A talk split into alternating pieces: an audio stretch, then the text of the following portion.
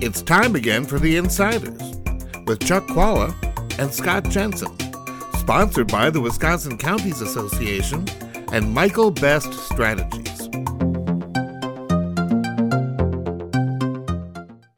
Hi, I'm Chuck Chvala, former Senate Majority Leader. And I'm Scott Jensen, former Assembly Speaker. And we're The Insiders. Scott, so where's the GOP at after Trump, especially in the state of Wisconsin? What happens to Wisconsin Republicans, or how do they react to the post-Trump era? Well, there's no doubt that President Trump changed the Republican Party in Wisconsin. The Republican Party now is stronger in rural areas and a little bit weaker in some of the suburbs than it has been in the past. The party is also much more now a party of the working class rather than the professional class. That's a change that's the result of President Trump as well. I think, though, in Wisconsin, we have a long tradition on the Republican side that while our establishment wing and our outsiders or insurgent wing might fight each other pretty aggressively in the primaries, they do come together in the general election. So we saw that even during the Tea Party days, and we saw it during Trump, that there was just a great deal of unanimity on the Republican side. And that's how they were able to dominate the legislative races and to make statewide races competitive again here in Wisconsin. So I think we'll continue to see that trend here where the Republican Party of the state probably becomes a little more rural, a little less suburban, and that everybody, both the insurgent wing and the establishment wing, come together after the primary, even though they might rough each other up a little bit during the primaries. Obviously, I am not an insider on the Republicans and what happens here, but I do have questions as a person who looks at politics closely. For example, is the Republican Party going to have to jettison people who clearly aren't on a fact basis? QAnon is a really extreme example, and they did not reject the congresswoman, not in the state of Wisconsin, but will Wisconsin Republicans have to reject people who say the election was a fraud and you can't trust them and stop the steal?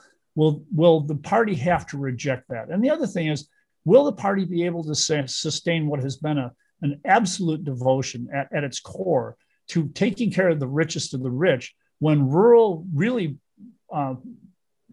lower middle income, working class people are at the core of what the party's base is in rural Wisconsin? Is the party going to be able to sustain that kind of dissonance in its economic policies, at the same time trying to reject the crazy wing of the party, for lack of a better term? Are those things going to happen, or will the party just kind of say, don't pay attention to this problem over in the corner of QAnon and stop the steal, and we're just going to move on? How does the party navigate that? I think the Democrats help us with a lot of that. I think the progressive wing of the Democratic Party comes across to lots of rural Wisconsin as condescending. And that helps immensely in getting rural voters who have traditional conservative values on social issues in particular and cultural issues.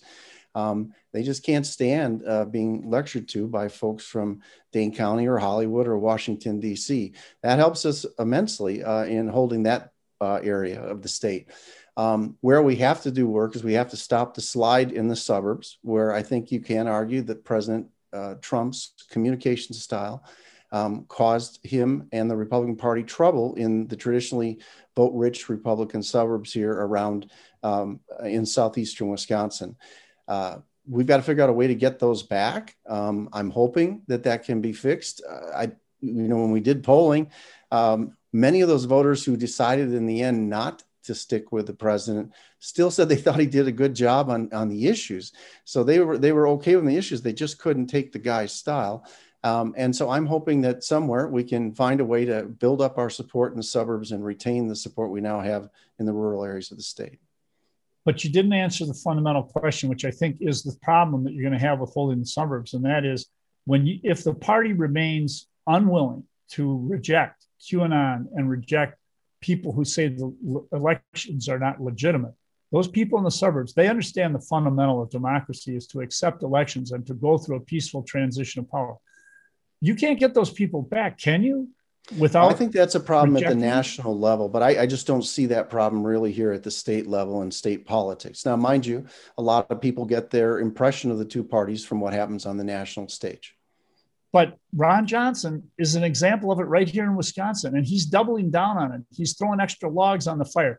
So it'll be really interesting to see with Ron Johnson at the top of the ticket for Republicans in next year, whether that is something that can be sustained. And I think the Republican Party, or at least our country, and I think the Republican Party will have to come to a reckoning about recognizing that QAnon and saying legitimate elections are legitimate. That has to stop.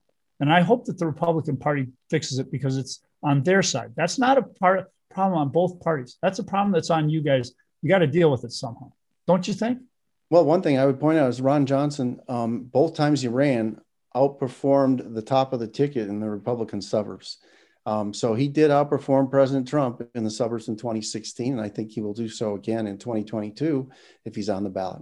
He's got some more stuff on his resume this time, but we'll see. See you next time. You've been listening to The Insiders with Chuck Chvala and Scott Jensen, sponsored by the Wisconsin Counties Association and Michael Best Strategies.